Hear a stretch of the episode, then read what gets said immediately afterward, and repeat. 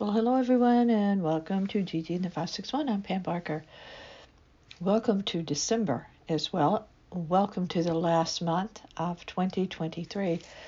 Today is December 1st.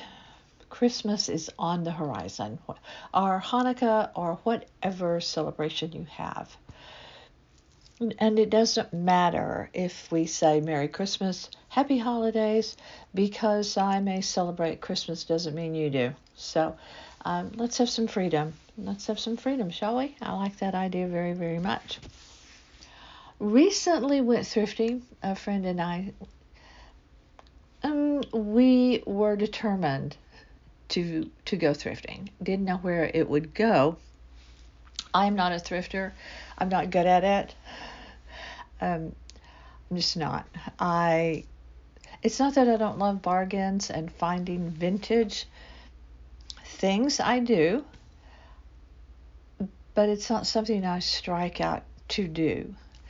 And in the Palm Beaches, there's a group called Palm Beach Thrifters or something that my friend knew all about. And they recommended some places, and we went to some of them. And also one of my friends recommended a couple of places. One place we went to in Jupiter, Florida, we will never go back again because they're rude. And since I've only been there one time, I am not going to call them out by name, because in the event it was a one-off, I won't. The problem with that, they were so incredibly rude, I don't really want to go back. Mainly, I didn't find anything. It's a beautiful shop, but it isn't really a beautiful shop. We did go in a couple of really beautiful resale shops. They weren't thrift stores per se. They were consignment stores or resale places. We went to Goodwill. We had a blast at Goodwill. This one particular Goodwill, we only went to one, and it was we ended up going to two. Sorry about that. We went to one because it was right next door to one of the resale consignment stores, and I found at that one, I found a deal. I really did find a deal. I found the black and gold Renaissance pattern of Fitz and Floyd china, and it's out. It's discontinued. They don't make it anymore, and it's just my style because it has gold trim, black, white, gold. It's very beautiful. It's called Renaissance. If you want to look that up, Fitz and Floyd. Renaissance. Some people think Fitz and Floyd are truly geniuses when it comes to style and quality and what they do. Fitz and Floyd started in the very early 60s, and these plates, if I were to buy a replacement dinner plate, it would be $55. Okay? I got these plates, and I bought everything they had, and truthfully, I think I ended up with 12 of the dinner plates, and I'm not even sure how many of they're either salad or bread. Things have been so hectic, crazy, in a good way in my life. I haven't had a chance to measure the circumference of them, so I'm not sure which one it is. But either way, if I had to replace those, it would be $30 or $15 per plate. I ended up getting these at such an incredible bargain. It was all less for everything that I got. It was less than $50 for the 12 plates and however many of the smaller plates I got. Less than 50. It's just incredible. And it was fun. My friend and I, mainly, we were just having fun and showing each other this and that. And she has the Google camera thing and she tried to show me. Things are so hectic. It's like, I'll learn it later. But where you put it on an item and it shows you what it is, and then you can look it up and see if you want to buy it. See what it's really worth, what the value is. Are you getting a good deal or are you not? And I will have to learn that because it's really quite cool thing. One thing we did while our friend was here, we went to see the movie Napoleon with Joaquin Phoenix. I can't recommend it. I cannot. I'm not a fan of Joaquin Phoenix. I think he's a good actor. I think he's method. I think he has skill. I will give him that. But I liked River, tragically, who died of a drug overdose at a way young age in Hollywood, outside the Viper Room, if I'm not mistaken, in Hollywood. Joaquin Phoenix is a good actor. I will not deny that. He's just too kooky and creepy for me. That's just me. But the movie Napoleon is 2 hours and 45 minutes, and the theater we went to was freezing. And I would not have been able to stay if she, my friend, had not also brought along a wrap that she had just purchased a day or so ahead from Chico, and it was a cover. It's really like a thing you wear, but we used it for cover, and I would not. She shared it with me. The seats reclined back, way back at this theater. They're wonderful, and if it hadn't been so cold in there with that cover, I probably would have gone to sleep in the 2 hours and 45 minutes. The movie is hard to get through. It's getting rave reviews, Oscar worthy. It has Oscar written all over it. Huge history buffs are all three of us that went to the movie to see Napoleon, but it was hard to watch. For one thing, the way it was filmed. Parts of the dialogue were very hard to understand. There was a lot of mumbling by actors. The supporting players did a better job with the dialogue than the mains. But it looked like it was filmed in sepia, kind of a brown. Everything looked, there was the cold, there was the battle in Russia, if you know history at all. Napoleon was a horrible person, and he didn't care how many people died. In the end, because of him, it depends on which figure you look at, 3 to 6 million people died needlessly because of this man's ego. His relationship with Josephine is legendary, and it came off in the movie as weird. I don't recommend it. If you need to see it, wait until it's streaming, and then you can fast forward through the overly long parts. Ridley Scott is a genius director. Some of the cinematography is fantastic. I'm going to give the movie tons of credit where it was really good. But it was hard to sit through. It really was. So there you go. Anyway, let's go back to this date.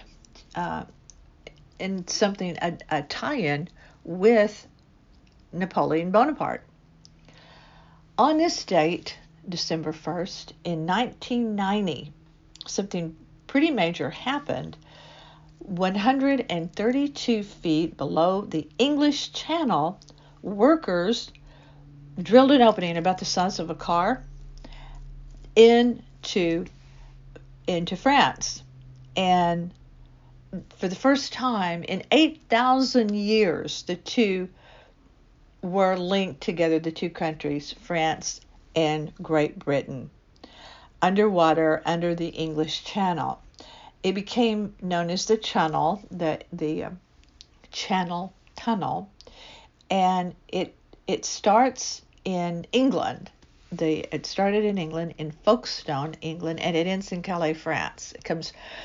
We've been on the channel. What happens when you leave the station in Great Britain? You're in a city, but then the train, by the time you are ready to go into the channel, you are in countryside in Great Britain, in England, and it's Folkestone, and that's where you enter the actual tunnel that goes under the English Channel. You're not under the channel all that long, probably about half an hour, maybe a little less, and you can eat and drink, and it's a beautiful train, especially if you go first class, and we splurged and did.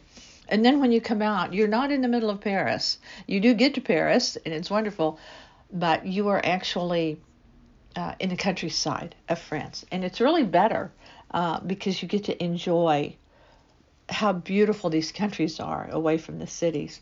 But here's the tie-in to Napoleon Bonaparte. It had been suggested to him, in fact, as early as 1805. Now, we're talking about 1990. 1802 was when actually it was suggested to do something like that. But it wasn't until the late 20th century, obviously, when the equipment made it really possible to plunge through and really create a tunnel that connects them. Over the next 4 years, 13,000 workers dug 95 miles of tunnel. The depth was about 150 feet. It's below sea level, obviously. All of that soil had to be removed from as they dug through. Some of it they had to get out pretty quickly. It was like 2,400 tons of soil per hour in order to keep the work going. The tunnel is nothing less than, to me, just some kind of unbelievable system that really works that far under a channel. And that's what made me not that interested in going. But then when I did, I was so glad that I did. And I've spoken about it many, many times on the podcast.